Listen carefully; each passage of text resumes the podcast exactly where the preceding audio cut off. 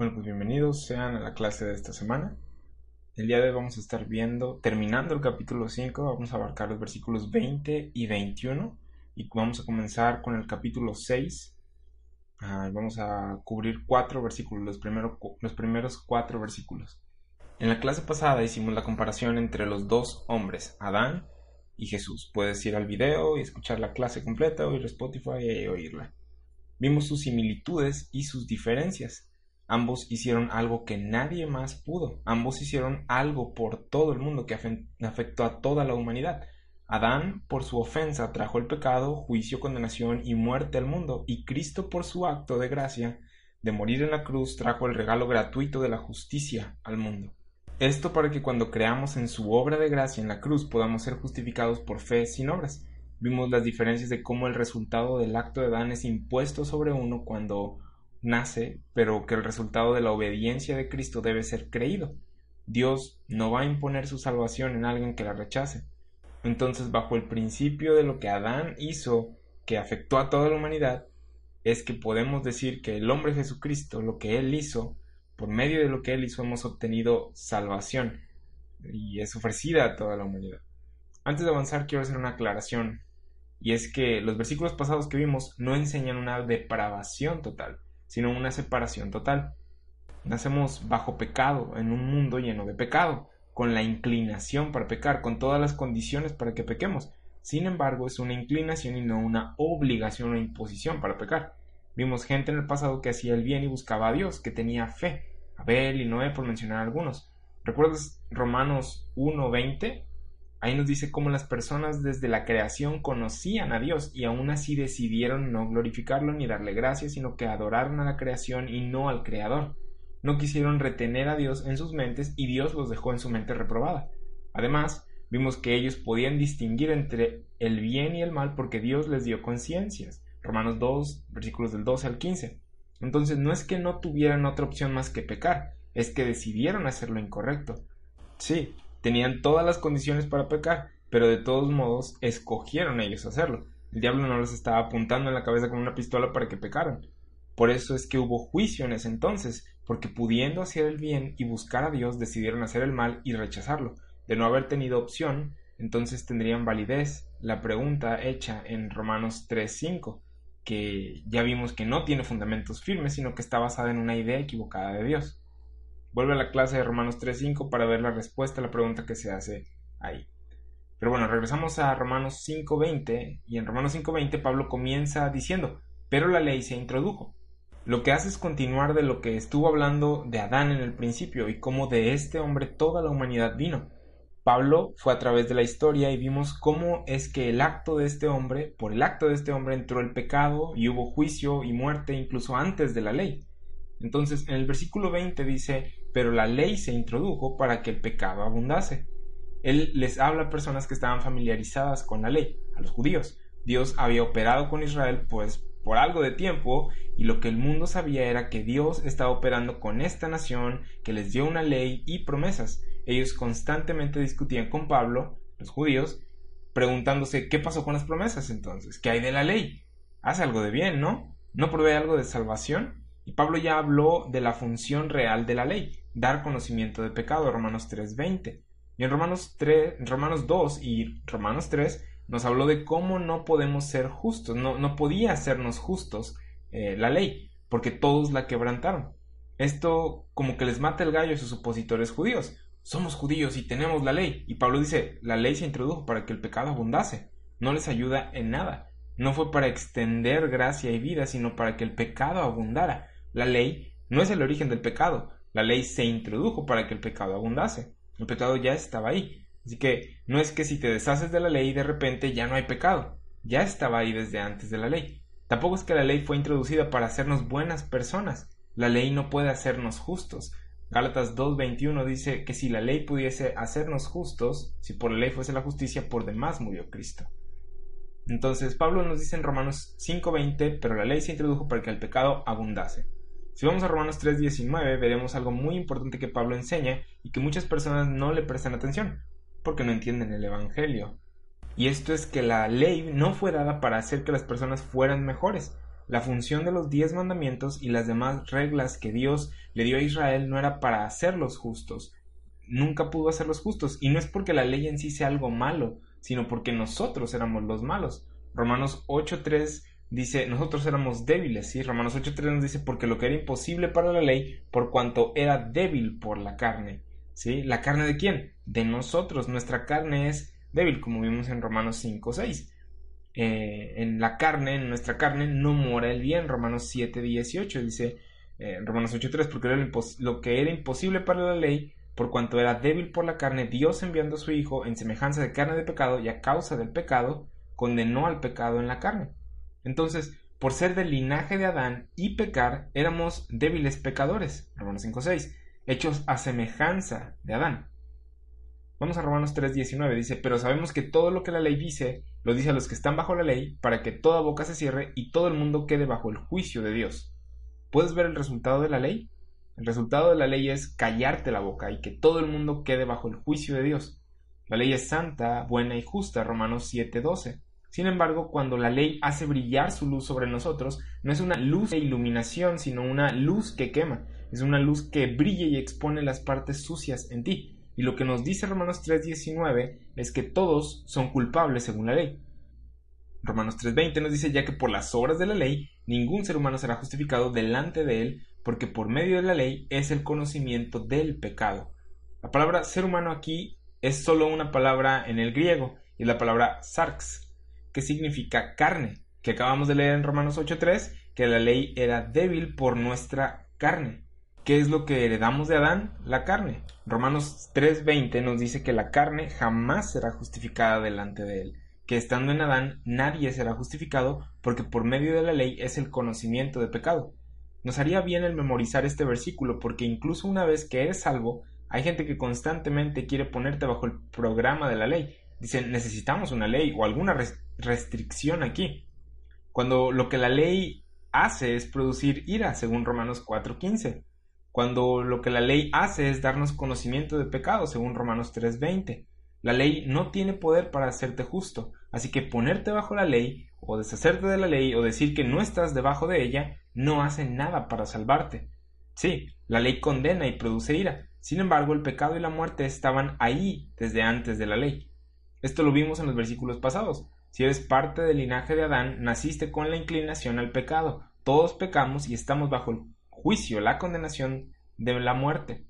No necesitamos la ley para ser condenados. Sin embargo, se introdujo para que el pecado abundase. La ley amplifica el pecado, hace que se vea claramente. No hay forma de sacarle la vuelta a tu pecado cuando la ley brilla sobre él. Así que lo que Pablo dice en Romanos 5:20 es que lo que la ley hizo cuando entró fue hacer el pecado abundar que se viera todavía más. Cuando se hacen más leyes se hacen más transgresores, más criminales salen a la luz. La ley no tenía poder para hacerte justo, la ley no causó el pecado. El hombre, Adán, escogió pecar contra Dios y nosotros escogimos lo mismo después de él, y la ley no tiene el poder para cambiarte, pero Cristo, por su acto, puede hacernos justos, así que necesitamos estar en Cristo. ¿Y cómo entramos en él? Romanos 5.2 nos dice, tenemos entrada a esta gracia por la fe. Regresamos a Romanos 5.20, dice, más cuando el pecado abundó, sobreabundó la gracia. Pablo habla de la ley y cómo su función es que el pecado abunde y pone en contraste la gracia sobreabundando. Vamos a Timoteo 1.8. Y aquí dice que sabemos que la ley es buena si uno la usa legítimamente. Es incorrecto usar la ley en alguien que es justo en Cristo. Esto te roba de disfrutar las bendiciones en Cristo Jesús, estar bajo la ley y estando en Cristo. Pero para alguien que es injusto y no conoce sus pecados, la ley es una herramienta grandiosa para darles conocimiento de pecado, Romanos 3:19, para que disiernan lo correcto de lo incorrecto. 1 Timoteo 1, 8 y 9 dice, pero sabemos que la ley es buena si uno la usa legítimamente, conociendo esto que la ley no fue dada para el justo. Ahora, nadie de nosotros es justo en uno mismo, y ya hemos visto esto y lo hemos repetido varias veces. Pero cuando entendemos nuestra injusticia y ponemos nuestra fe en Cristo Jesús, en la justicia de Cristo, Cristo nos imputa su justicia. ¿Seguimos siendo injustos? Delante de Dios no. Así que es incorrecto poner a alguien justificado por fe en Cristo bajo la ley. Y hablaremos más de esto en Romanos 7 cuando lleguemos ahí. Pero en 1 Timoteo 1, versículo 9 nos dice que la ley fue hecha para los transgresores y desobedientes, para los impíos y pecadores, para los irreverentes y profanos, para los parricidas y matricidas, para los homicidas, para los fornicarios, para los sodomitas, para los secuestradores, para los mentirosos y perjuros, y para cuanto se oponga a la sana doctrina según el glorioso Evangelio del Dios bendito, que a mí me ha sido encomendado. Para todas estas personas que hacen el mal y creen que está bien, que hacen lo incorrecto y dicen, no hay nada malo conmigo. Es en ese caso cuando necesitas la ley, para demostrarles lo que es bueno y malo, para mostrar lo correcto e incorrecto y decirles, tú estás haciendo lo incorrecto y de no recibir salvación, esto es lo que te espera. Ira, juicio, condenación, muerte. La ley sirve para mostrarle al injusto que es injusto. Romanos 5:20 nos dice que esa es la función de la ley, que el pecado abunde. Cuando la ley entró, eso causó que el pecado abundara, que existieran más criminales. Pero nos dice también, cuando el pecado abundó, sobreabundó la gracia. Pablo está hablando aquí en contexto de dispensación. ¿sí? Cuando entró la ley, el pecado abundó. ¿Cuándo fue esto? Bajo el programa del Antiguo Testamento de Israel. En Gálatas 3, Pablo explica que ha sido dada una nueva dispensación, una nueva revelación, nuevas instrucciones. Cuando Dios dio la ley, hubo un cambio. Antes de la ley, desde Adán hasta Moisés, hubo una operación en lugar. No podía imputar pecados por la ley porque no había llegado la ley, pero aún así pecaron. Ah, cuando la ley entró, el pecado abundó. Gálatas 3, 16, 17 dice, ahora bien, a Abraham fueron hechas las promesas y a su simiente, no dice y a las simientes como si hablase de muchos, sino como de uno y a tu simiente, la cual es Cristo. Esto pues digo, el pacto previamente ratificado por Dios para con Cristo la ley que vino 430 años después no lo abroga para invalidar la promesa. Si prestamos atención a la línea de tiempo en la Biblia, veremos que hay algo que sucede con Abraham y que Pablo llama la promesa.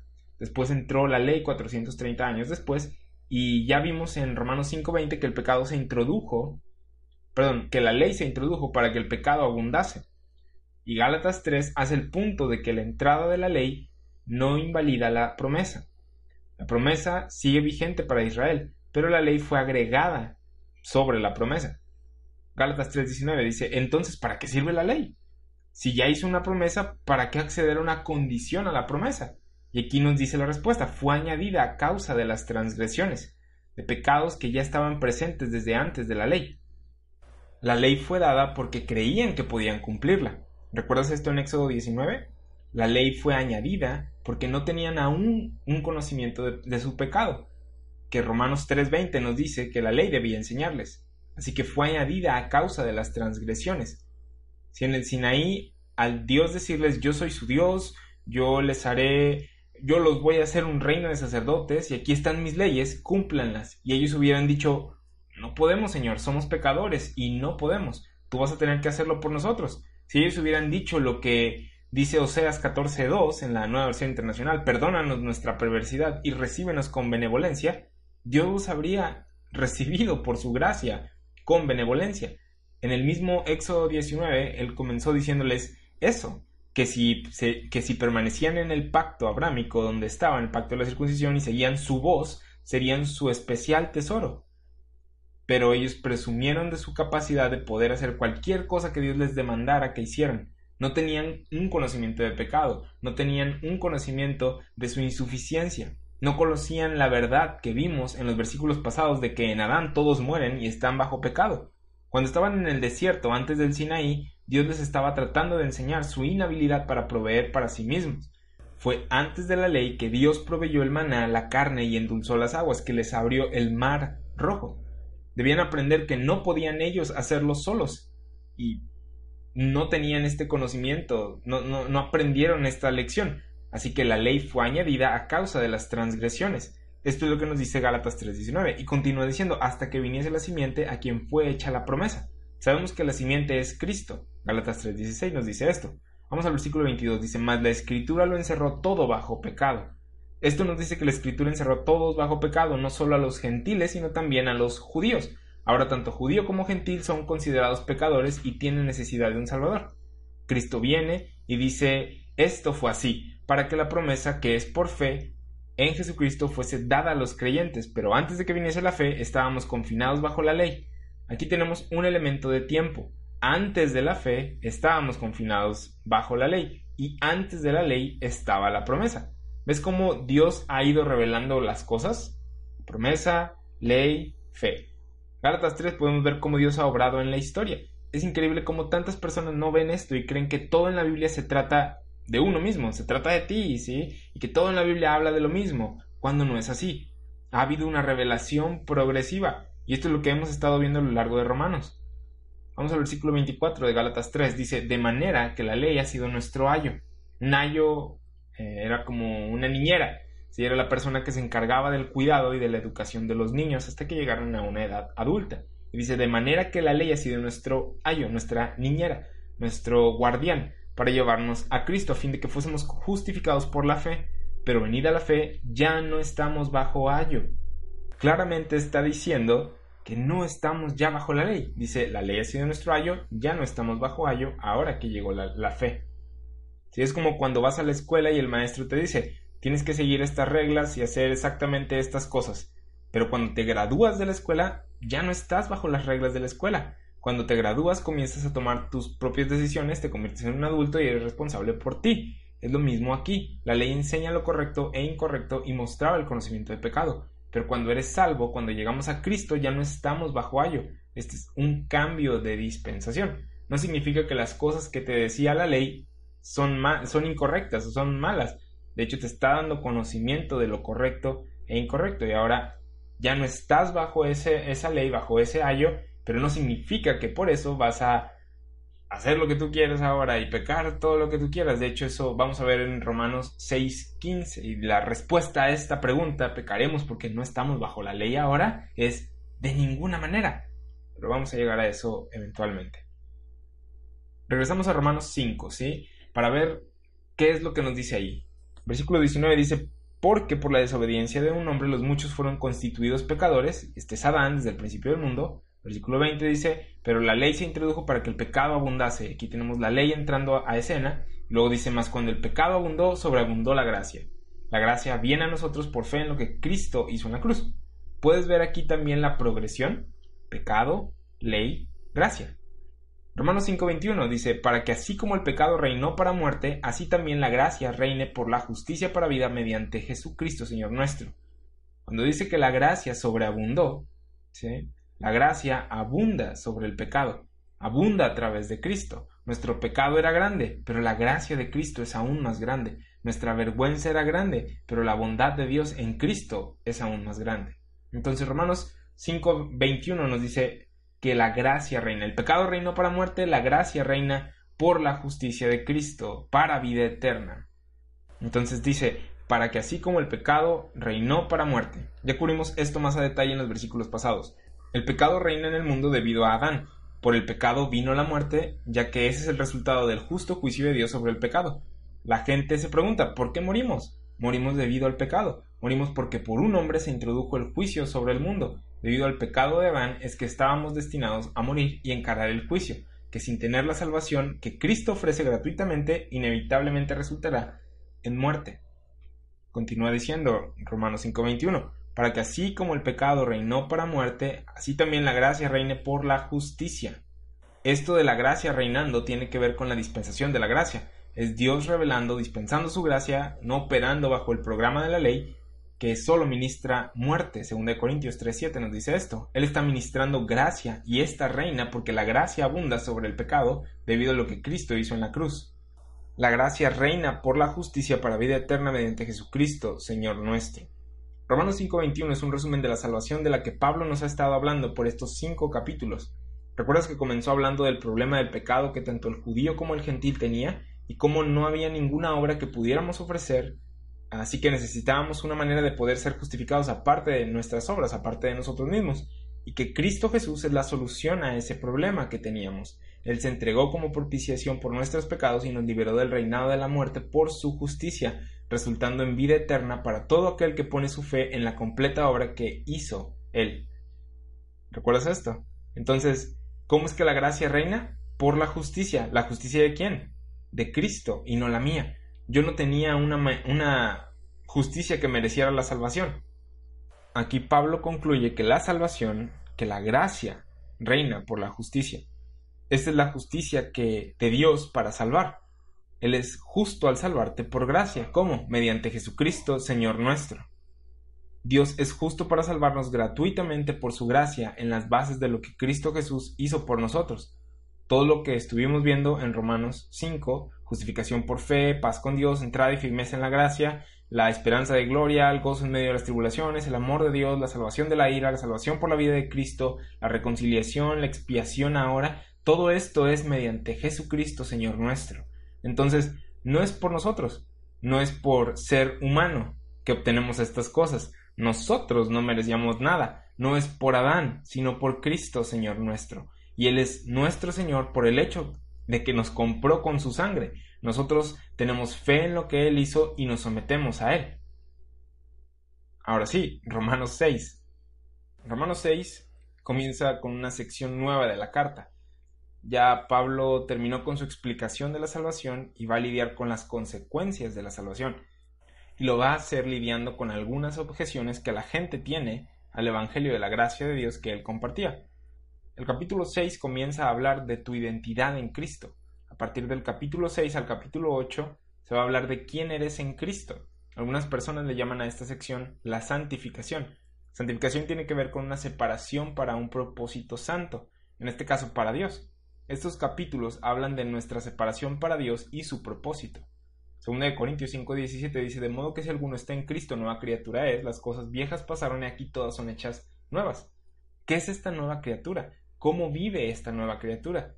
Romanos del 6 al 8 nos habla de esto, de tu identidad, ¿sí? de tu descripción del trabajo.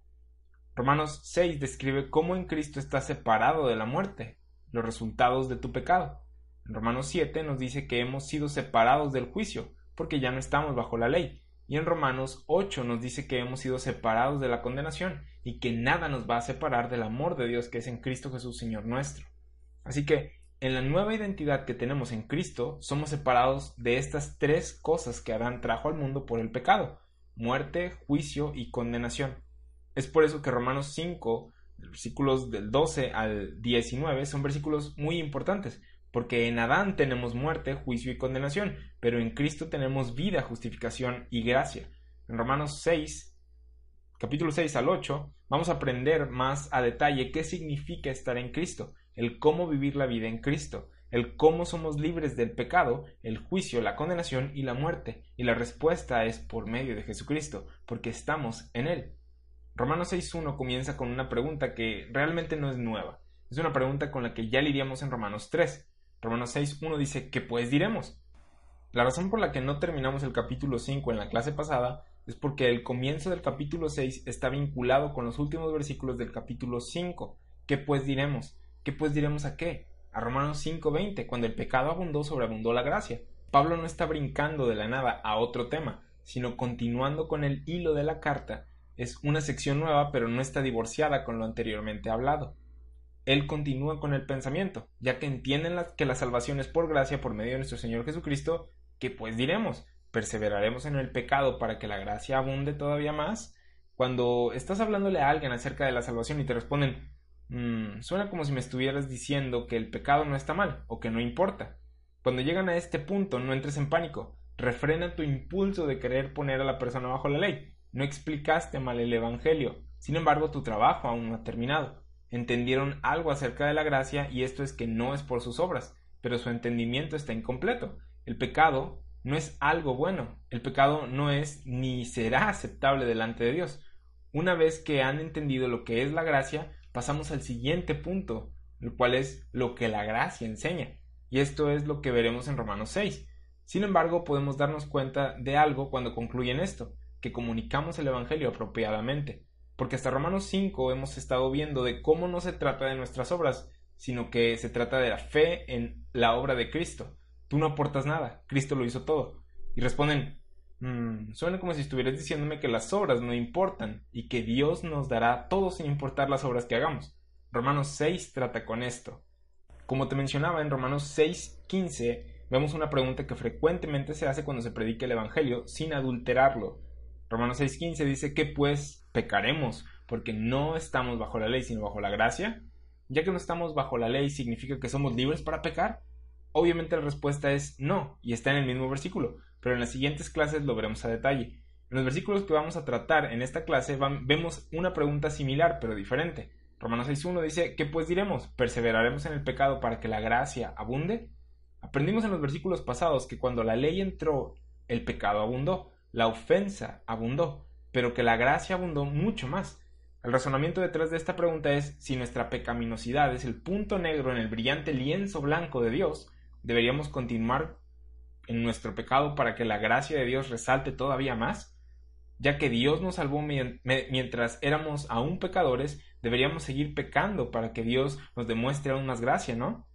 Sigamos complaciendo a la carne, al cabo que Dios será visto como súper bondadoso para con nosotros, los sucios pecadores. Qué razonamiento tan piadoso, ¿verdad? Claro que no. Hay que entender esta pregunta. En el capítulo anterior vimos que nacimos bajo pecado y vimos, vivimos en un mundo de pecado. Ya vimos que somos personas pecadoras, porque pecamos. Y ahora la pregunta es, ¿continuaremos en él? Ya no hay que hablar de lo que hacemos porque nuestras vidas no importan sino la de Cristo. ¿Continuaremos en el pecado para que la gracia abunde todavía más? ¿Lo hacemos para la gloria de Dios? ¿No? Puede que hayas oído este argumento de personas que creen que todo lo que sucede en el mundo, bueno o malo, es la voluntad de Dios. Algunos calvinistas creen esto. Y lo que estas personas inevitablemente hacen con esto es decir que Dios quería que estas cosas sucedieran, que esos pecados le dan gloria a Dios. ¿Una vez has oído eso? Qué cosa tan malvada, ¿no? Qué idea tan errónea de Dios, qué blasfemia en contra del justo Dios. El pecado no le da gloria a Dios. Es por eso que Cristo murió en la cruz, es por eso que nos salvó a la humanidad de esto, del pecado. No fue Dios el que introdujo el pecado al mundo, sino Adán. La pregunta es, en Romanos 6.1, ¿perseveraremos en el pecado para que la gracia abunde? para darle gloria a Dios? Vamos a Romanos 3.5. ¿Recuerdas las objeciones judías que Pablo respondió después de que probó que tanto el judío como el gentil estaban bajo pecado? En Romanos 3.4 vimos que él dijo, sea Dios veraz y todo hombre mentiroso. Y en, en el versículo 5, Romanos 3.5 dice, y si nuestra injusticia hace resaltar la justicia de Dios, ¿qué diremos? ¿Será injusto Dios que da castigo? Si Dios es capaz de mantener su justicia juzgando el pecado, ¿Dios está mal al juzgarnos? porque si nosotros no podría ser justo al juzgarnos. ¿Ves el razonamiento torcido? Romanos 3.6 dice, en ninguna manera. De otro modo, ¿cómo juzgaría Dios al mundo? Si Dios necesitara el pecado y a los pecadores para poder mostrar su justo juicio, ¿cómo sería un juez justo? Pero esa es la conclusión lógica a la que llegan las personas que creen que todo es por obra de Dios. Dios, para poder mostrar su justo juicio, creó al hombre para que pecare y pudiera juzgarlo. Qué macabro, ¿no? Así no es la cosa. El pecado no viene de Dios. El pecado no le da gloria a Dios. Ezequiel nos dice que a Dios no le gusta la muerte del inicuo. Romanos 3, 7 y 8 dice, pero si por mi mentira la verdad de Dios abundó para su gloria, ¿por qué aún soy juzgado como pecador? ¿Y por qué no decir, hagamos males para que vengan bienes? Dicen, si es verdad que la justicia de Dios al juzgar es demostrada sobre nosotros pecadores, nos necesita Dios. Si nosotros no podría demostrar su justicia, así que vamos a hacer más males para que más de su justo juicio venga. ¡Qué ridículo! Dios odia el pecado. El pecado nunca es lo correcto y nunca le agrada a Dios. Él odia el pecado. Dios no necesita el pecado. Dios no, no, no te necesita a ti. Tú eres el pecador en necesidad de salvación. Dios no quiere ver su creación perecer, pero cuando escogemos el pecado y rechazar su salvación, te espera juicio, que te condena y te lleva a la muerte. Hablamos de esto porque en Romanos 3 tocamos el tema del justo juicio de Dios y en Romanos 6, después de que Pablo terminó con su explicación de la salvación, ahora habla de la justicia de Dios para salvar y hacen la misma pregunta de una manera diferente. Si es justo el salvar, ¿significa entonces que debemos seguir pecando para que su salvación sea más gloriosa? Claro que no. Romanos 6.2 dice en ninguna manera. Romanos 8.8 dice que los que viven según la carne no pueden agradar a Dios. El pecado nunca le ha agradado a Dios. Dios nunca ha dicho, eh, pues voy a relajarme un poco en esto del juzgar el pecado y pues ahora voy a dar gracia porque el pecado no es tan malo. No, no te engañes. Él odia el pecado. Según Corintios 6, 1 dice, no recibáis en vano la gracia de Dios. Nosotros no recibimos la gracia de Dios en vano, diciendo, tomo esta gracia y viviré como, pues como yo quiera para hacer que Dios sea, se vea más bueno. Dios no nos salvó para pecar. En Romanos 6 vamos a aprender cómo Él deshizo, se deshizo de nuestro pecado. Y la respuesta es en Cristo. Versículo 2 de Romanos 6. Dice, ninguna manera, en respuesta a la pregunta del versículo 1, porque los que hemos muerto al pecado, ¿cómo viviremos aún en él? Él dice, en ninguna manera, de ninguna manera debemos continuar en pecado. ¿Por qué? Porque los que hemos muerto al pecado, ¿cómo viviremos aún en él? Pablo está hablando aquí de cómo vamos a vivir, de cómo viviremos. ¿Continuaremos en pecado o dejaremos de pecar? La gente pregunta, ¿qué hago con el pecado? Y la respuesta es, pues dejamos de practicarlo. Y dirás, no es tan fácil. Ya sé, y eso es lo que vamos a estar viendo en Romanos capítulos del 6 al 8. Pero la respuesta es, a Dios no le gusta, no vamos a seguir en Él deliberadamente. Dios es justo y trataremos de vivir justamente. Dice, porque los que hemos muerto al pecado, ¿cómo viviremos aún en él? La vida viene de Dios, viene de la justicia, viene de hacer lo correcto. Hay una idea en el mundo que dice que no has vivido a menos que hayas parado cada cosa mala en el mundo. Dicen que si no lo has hecho, que si no has hecho estas cosas, no has vivido, estás atrapado, vives en una burbuja, estás siendo sobreprotegido. Esa es una mentira. La verdad es que si haces el bien y andas en compasión, si perdonas y no eres egoísta, si amas a las personas, entonces estás viviendo la vida abundante. Es cuando eres egoísta y no andas en compasión, etcétera, etcétera, que andas en ignorancia, cometes errores y tienes todo tipo de cosas sucediéndote como resultado del pecado. Eso no es vivir vida abundante. Ese estilo de vida no es sacarle el tuétano al, hueso, sino ahogarte con el hueso. Así que, cuando en Romanos 6.2 hace la pregunta ¿cómo viviremos? está dejando implícito que debemos vivir haciendo lo correcto. ¿Cómo más deberíamos vivir? ¿Por qué nosotros que discernimos lo correcto de lo incorrecto? ¿Por qué nosotros que conocemos la justicia de Dios? ¿Por qué continuaremos o continuaríamos con aquello que nos causaba muerte? Adán tomó la decisión de pecar, y algunos dicen, si yo hubiera estado en el jardín del Edén no habría quebrantado el mandato de Dios. ¿Por qué lo haces ahora? ¿Por qué continuar en el pecado cuando conocemos las consecuencias de éste? No solo es el justo juicio de Dios, lo que, lo que es la consecuencia, sino las consecuencias naturales del pecado. No es así como debemos de vivir, no es lo que Dios quería, no es lo que Dios planeó. Cuando el pecado entró al mundo, el mundo se desmoronó. Cuando el pecado entró al mundo, problemas ocurrieron. El mundo cambió. Y lo que sucede en algunos lugares es que ven su pecado y le llaman algo bueno. Vemos en los programas de televisión que se promueve la idea de que ser adulto e independizarse significa fornicar, vivir juntos, reírse de la tradición y la gente ha llegado a creer que eso es lo que realmente significa ser adulto. A lo malo le dicen bueno y a lo bueno malo, como dice Isaías 5.6. Romanos 6, 2 dice, porque los que hemos muerto al pecado, ¿cómo viviremos aún en él? Vamos a Efesios 2.2. Pablo dice que hay una corriente en el mundo, en Efesios 2.2. Todos andan en esta corriente y queriendo ser independientes, hacen lo mismo que todos los demás. Vamos a empezar el versículo 1. Dice, y Él les dio vida a ustedes cuando estaban muertos en sus delitos y pecados en los cuales anduvisteis en otro tiempo siguiendo la corriente de este mundo conforme al príncipe de la potestad del aire, el espíritu que ahora opera en los hijos de desobediencia. Ahora, cuando hablas de las personas o con las personas del mundo te dicen, eh, yo no creo en Satanás, yo no sigo ningún príncipe de la potestad del aire. Sin embargo, Satanás es el padre de la mentira y el padre de seguir los deseos. Él fue el primero en decir, no voy a hacerlo a tu manera, Dios, lo voy a hacer a la mía. Ese es su camino. Así que al decir que la corriente de este mundo es el camino del diablo, significa que uno dice, no voy a hacerlo a la manera de Dios, lo voy a hacer a mi manera. El mundo está siguiendo sus pasos, los pasos del, adversario, los pasos de Satanás. Versículo 3 dice, entre los cuales también todos nosotros vivimos en otro tiempo en los deseos de nuestra carne, haciendo la voluntad de la carne y de los pensamientos, y éramos por naturaleza hijos de ira, lo mismo que los demás. Esto de haciendo la voluntad de la carne y de los pensamientos, traducido al lenguaje actual, sería siendo exitoso, teniendo una vida buena, una buena vida. Eso es lo que el mundo dice, y lo que piensa es que la buena vida es el hacer la voluntad de la carne y de la mente. Se les dice a los niños, Sueña y sigue tus sueños. ¿Cuál es el punto del sueño?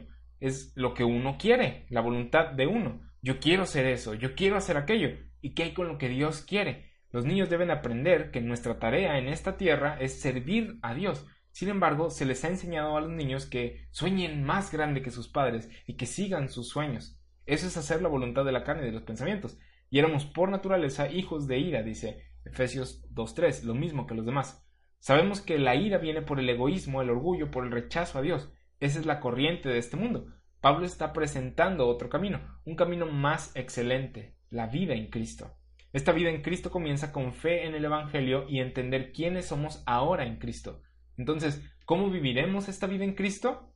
Romanos 6 nos dice que la lección número uno es entender que estás en Cristo. Recuerda lo que vimos en Romanos 5 y determina los dos actos de estos dos hombres, lo que hizo Adán y lo que hizo Cristo. Y ahora te identificas con Cristo. Pablo responde la pregunta de Romanos 6.2 de cómo viviremos aún en el pecado cuando ya hemos muerto a él en el siguiente versículo. Dice, ¿o no sabéis que todos los que hemos sido bautizados en Cristo Jesús hemos sido bautizados en su muerte? ¡Wow! Pablo, el bautismo es un acto religioso. Pensé que ibas a hablar de cómo vivir la vida cristiana. Y él está hablando de esto, de la vida en Cristo. ¿Por qué dice esto en respuesta a la pregunta de cómo viviremos? Él dice, ¿acaso no sabes que estás bautizado en Cristo? No está hablando de un sacramento religioso. Pablo no está instituyendo un ritual en la iglesia. El bautismo tiene un significado y no siempre es el tomar un tanque de agua y sumergir a alguien ahí. Sin embargo, eso es lo que la mayoría de las personas cree cuando se habla del bautismo. En Romanos 6.3, Pablo comienza con un ¿o no sabéis? lo que significa que ya deben de saber de lo que va a hablar. ¿Qué hemos aprendido desde Romanos 3? ¿Cómo obtenemos justicia? Es imputada por fe en la obra de Cristo. ¿Cómo recibes perdón de pecados? Por fe en la sangre derramada de Cristo. ¿Cómo tenemos paz para con Dios? Por fe por medio de nuestro Señor Jesucristo. ¿Cómo permanecemos en la gracia? Por fe en lo que Cristo hizo. ¿Cómo sales del primer Adán y entras al postrer Adán, Jesucristo, por fe en el Evangelio? Eres puesto en Jesucristo. ¿Qué significa bautismo? Poner a alguien en el agua. No, es identificación con algo o alguien, es sumergir con el propósito de identificarse con esa cosa en la que te sumergiste. En este caso, con Cristo. O no saben, dice, que hemos sido identificados con Cristo, no saben que cuando creen en el Evangelio ya no están en Adán sino en Cristo. Esto es lo que se nos está diciendo en Romanos 6.3. Ahora, en muchos lugares de la Biblia, la palabra que se usa para bautismo en el griego se tradujo, o más bien se transliteró, la palabra bautizo, y se tradujo, o más bien se transliteró como bautismo, bautizo, ¿sí? La Biblia tiene un diccionario integrado para las palabras que usa buscas el uso de la palabra a lo largo de la Biblia con una concordancia y puedes deducir el significado. La Biblia nos dice qué es el bautismo. Tristemente esta palabra se ha utilizado solamente para referirse a un ritual, cuando en esta ocasión está hablando de nuestra identidad en Cristo. En los diccionarios griegos vas a ver que la palabra bautismo significa inmersión y sí, es una inmersión con el fin de identificación. Has sido identificado con esto en lo que te sumergiste. Y en Romanos 6.3 la cosa en la que nos sumergimos no fue agua, sino Cristo.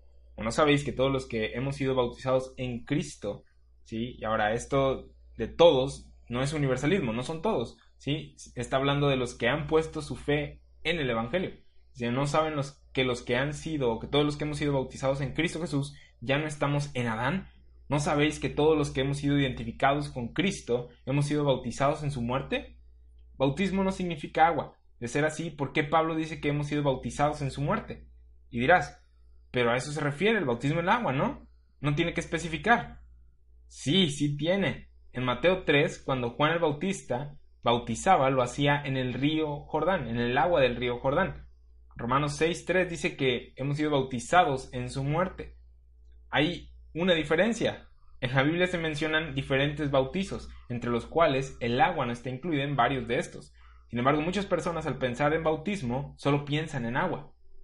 Romanos 6.3 dice, hemos sido bautizados en su muerte, nos identificamos con Cristo, nos identificamos con su muerte. Si nos identificamos con su muerte significa que morimos al pecado, significa que tu viejo hombre ha muerto, significa que ya no más vivimos según el viejo hombre, sino que ahora andamos en vida nueva, Romanos 6.4. Pero entonces, ¿qué es el bautismo en agua? ¿Acaso no es un símbolo de que fuimos sepultados y resucitados con Cristo? Cuando Jesús fue bautizado, no había muerto todavía. Además, él fue bautizado dos veces. ¿Sabías esto? En Mateo 3 vemos su primer bautizo. Y en el versículo 5 dice, hablando de Juan el Bautista, dice, y salía a él Jerusalén y toda Judea y toda la provincia de alrededor del Jordán, y eran bautizados por él en el Jordán. Eran bautizados por Juan y en que eran bautizados en el río Jordán, en agua, confesando sus pecados. Ahora mira Mateo 3.11 y verás que hay más de un bautismo en la Biblia. En Mateo 3.11 vemos tres. Aquí Juan el Bautista dice, yo a la verdad os bautizo en agua. Si bautismo significa agua, ¿por qué hacer la aclaración? Muchas personas cuando ven bautismo piensan agua, y cuando ven agua piensan bautismo. Pero el que viene tras mí, cuyo calzado yo no soy digno de llevar, es más poderoso que yo. Él los bautizará en Espíritu Santo. Este es el que vimos al principio del libro de los Hechos, y no hay agua en este bautismo. Y fuego. Tampoco hay agua en este bautismo. Este es el bautismo de juicio por fuego. No queremos este. Si continúas leyendo el capítulo, te darás cuenta de que habla de juicio y fuego, que Cristo regresará con venganza y fuego ardiente, y a menos que uno se arrepiente y se bautice en agua con Juan el Bautista, el fuego los va a consumir. Veamos algunas escrituras que hablan del fuego del juicio de Dios. En Génesis, Dios destruyó Sodoma y Gomorra con fuego y azufre. Salmos 11.6 dice, sobre los malos hará llover calamidades, fuego, azufre y viento abrasador será la porción del cáliz de ellos. En 2 Tesalonicenses 1 dice que el Señor vendrá en llama de fuego para dar retribución a los que no conocieron a Dios ni obedecen al Evangelio de nuestro Señor Jesucristo. En el Antiguo Testamento vemos que dice que las montañas se derriten en su presencia. Así que al hablar del bautismo de fuego se refiere a la venida en juicio del Señor en fuego, donde consumirá lo malo y permanecerá lo bueno. Tú no quieres ser parte de ese bautismo, y no lo serás en Cristo. En Cristo eres salvo de la ira, Romanos 5.9. Entonces, Romanos 3.11 nos habla de tres bautizos. Dos son secos y uno involucra agua. Mateo 3, versículo 13 y 14 dice entonces Jesús vino de Galilea a Juan al Jordán para ser bautizado por él. Mas Juan se lo ponía diciendo yo necesito ser bautizado por ti y tú vienes a mí.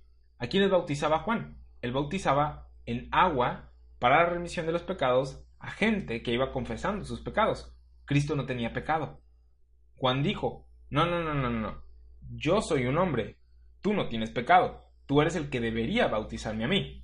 Mateo 3:15 dice, pero Jesús le respondió, deja ahora, porque así conviene que cumplamos toda justicia. Jesús, no teniendo pecado en él, debía ser bautizado en agua para identificarse con Israel pecaminoso y arrepentido. Si no se hubiera bautizado o identificado con Israel, ¿qué clase de Mesías sería al no identificarse con su pueblo escogido? Entonces Juan el Bautista le dejó, hizo una excepción, dijo, no lo voy a hacer porque tengas pecados, sino para que se cumpla toda justicia. Versículo 16 de Mateo 3 dice, y Jesús después de que fue bautizado subió luego del agua y aquí los cielos le fueron abiertos y vio al Espíritu de Dios que descendía como paloma y venía sobre él, y hubo una voz de los cielos que decía, este es mi Hijo amado en quien tengo complacencia.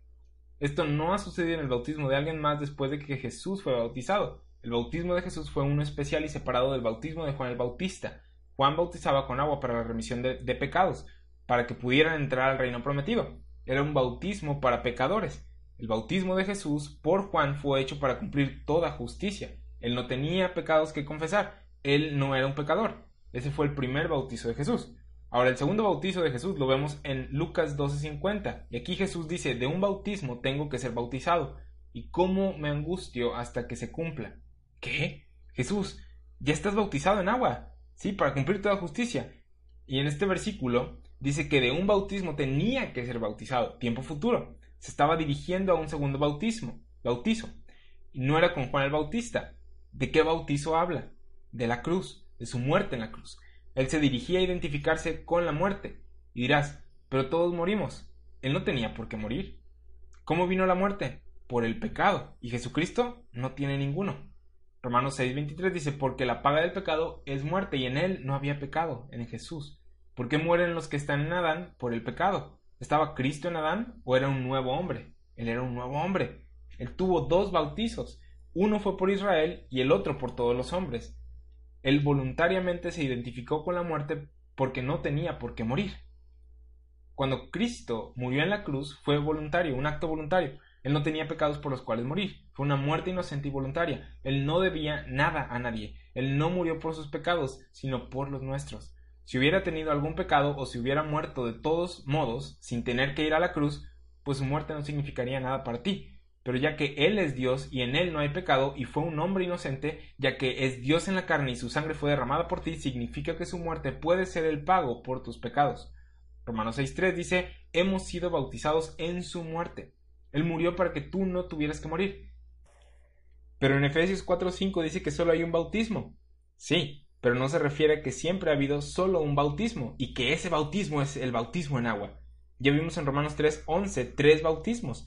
En Efesios 4:5 nos dice que hoy solo hay un bautismo distintivo del mensaje de salvación y este es el bautismo enseñado por Pablo en Romanos 6.3, el bautismo en Cristo que identifica al creyente con la muerte y resurrección de Cristo y que no incluye agua. Qué miedo el que se crea que el bautismo siempre es agua y que se vincule el ser identificado con Cristo con el acto del bautismo en agua. Hay gente que dice no eres salvo porque no has sido bautizado en agua. O también dicen obviamente no eres salvo por bautizarte, pero no tienes esta bendición porque no lo has hecho. La salvación y bendiciones que recibimos son por fe en el Evangelio. Y lo que hacen estas personas es amarrarlas a un acto, a una obra. Y eso es un problema. Veamos cómo es efectuado este bautismo en Cristo. Efesios 1.13 dice, en él, también vosotros, habiendo oído la palabra de verdad, el Evangelio de vuestra salvación y habiendo creído en él, fuisteis sellados con el Espíritu Santo de la promesa.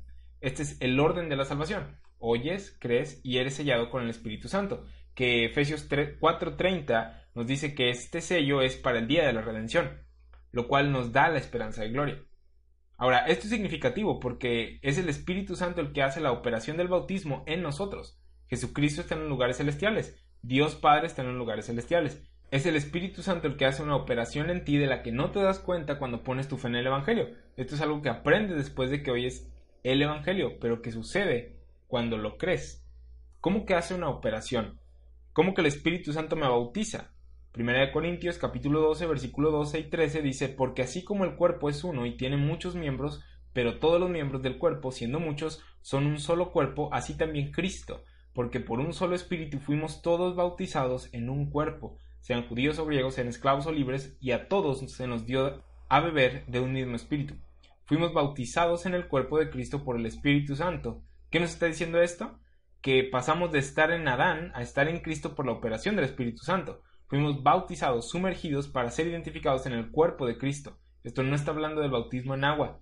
Dice, ¿o no sabéis que todos los que hemos sido bautizados en Cristo Jesús hemos sido bautizados en su muerte? Siguiente versículo dice, porque somos sepultados juntamente con Él para muerte por el bautismo, a fin de que como Cristo resucitó de los muertos por la gloria del Padre, así también nosotros andemos en vida nueva. Este versículo no tiene sentido si lo hacemos el bautismo en agua. Dice, porque somos sepultados juntamente con Él por muerte por el agua, a fin de que como Cristo resucitó de los muertos por la gloria del Padre, así también nosotros tendremos en vida nueva por el bautismo en agua. Si crees que fuiste sepultado en Cristo Jesús en la tumba del agua del bautismo, entonces tu resurrección y tu andar en vida nueva es el producto del bautismo en agua. No cuadra. Estarías diciendo que por el bautismo en agua eh, es que tienes la vida de resurrección y no cuadra con lo que Pablo ha estado explicando en los últimos capítulos, que es por fe en el Evangelio que recibimos estas cosas, por fe sin obras. No te dejes engañar por alguien que te diga que necesitas bautizarte en agua para que tus pecados sean perdonados y reciba las bendiciones de Dios. Dice, porque somos bautizados juntamente con Él para muerte por el bautismo, a fin de que como Cristo, preste atención a estas palabras, a fin de que como Cristo resucitó de los muertos. ¿Cómo resucitó Cristo de los muertos? Él era un hombre y Dios, cada persona de la Trinidad, no sé si sabías esto, participó en la resurrección de los muertos de Jesucristo. Romanos 8:11 dice, y si el Espíritu de aquel que levantó de los muertos a Jesús mora en vosotros, el que levantó de los muertos a Cristo vivificará también vuestros cuerpos mortales por su Espíritu que mora en vosotros. En Juan 10, 17, 18 Jesús dijo, por eso me ama el Padre, porque yo pongo mi vida para volverla a tomar. Nadie me la quita, sino que yo de mí mismo la pongo. Tengo poder para ponerla y tengo poder para volverla a tomar. En Juan 2.19 Jesús dijo, destruid este templo y en tres días lo levantaré. ¿Cómo resucitó Jesús? Por su poder.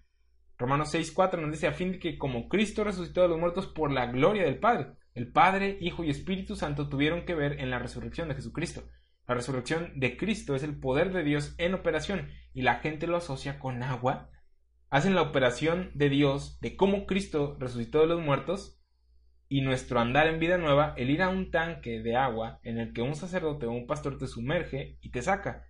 Eso no es resurrección, eso no es el poder de Dios. El poder de Dios es el Evangelio y asociar esto con agua puede hacer que no disfrute las bendiciones que tienes en Cristo. Es difícil que las personas abandonen ciertos conceptos o estructuras religiosas, pero si se ha enseñado por mucho tiempo, ¿por qué abandonar la tradición? Porque sucede como con los fariseos en el tiempo de Jesús, sus tradiciones de hombres hacían la palabra de Dios sin efecto. es la operación de Dios, así como con Cristo la que te resucita a ti de los muertos. No estoy en contra del bautismo en agua como símbolo, como o representación o visualización de, de lo que ha sucedido, pero sí del bautismo en agua como una obra necesaria para la salvación u obtención de bendiciones. Colosenses 2, 9 y 10 dice que en Cristo habita toda la plenitud de la deidad y que nosotros estamos completos en Él, que es la cabeza de todo principado y potestad. Y qué grandiosa posición tenemos. Estando en Adán, la muerte viene, el juicio viene, pero en Cristo, quien está por encima de toda autoridad, significa que no hay juicio que venga contra mí. Colosenses 2, 11 dice, en Él también fuisteis circuncidados con circuncisión no hecha en mano. ¿Sabías que está circuncidado? Está circuncidado, solo que es una circuncisión no hecha con manos, en Cristo. Es una circuncisión no hecha a mano al echar de vosotros el cuerpo pecaminoso carnal en la circuncisión de Cristo.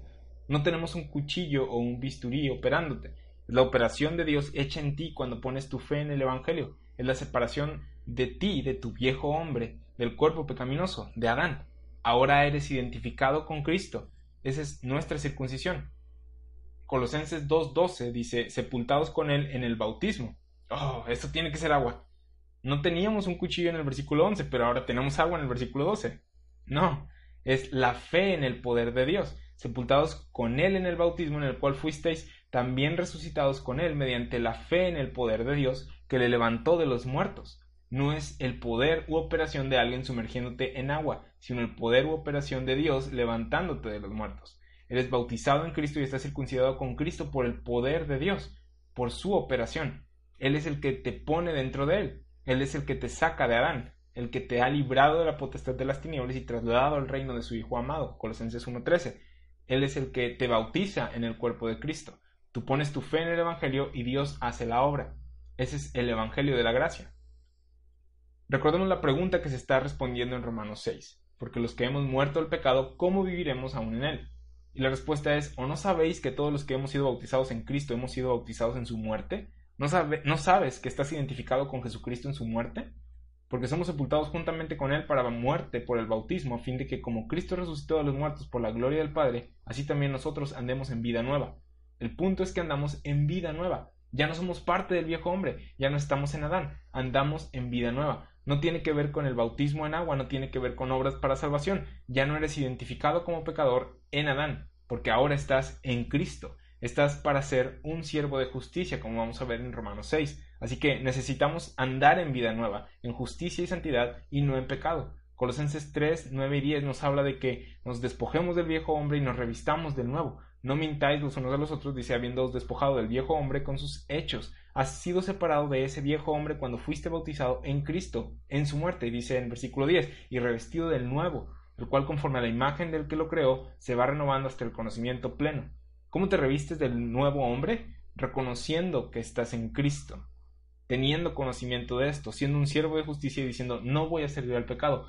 Esto es algo que debemos hacer todos los días como cristianos y sucede cuando reconocemos la doctrina en Romanos 5 y 6, cuando te identificas con Él, cuando reconoces y te das cuenta de que has sido bautizado en Él. No necesitas continuar pecando. ¿Cómo viviremos? En vida nueva, en Cristo y no en Adán. Pues bueno, con esto terminamos la clase del día de hoy. Espero que haya sido de bendición para ti. Ah, te recomiendo que sigas oyendo o regresando a las clases pasadas, eh, reafirmando las cosas que hemos estado hablando. La siguiente clase va a ser de Abdías y ya vamos a estar terminando con esto, con, el libro de Abdías y vamos a comenzar con Malaquías en la, en la que sigue. Como cada miércoles vamos a estar subiendo la clase del domingo a Spotify y también vamos a estar transmitiendo eh, los videos de preguntas y respuestas. Pues bueno, por mi parte es todo, que Dios te bendiga, gracias por tomar el tiempo de, de estudiar.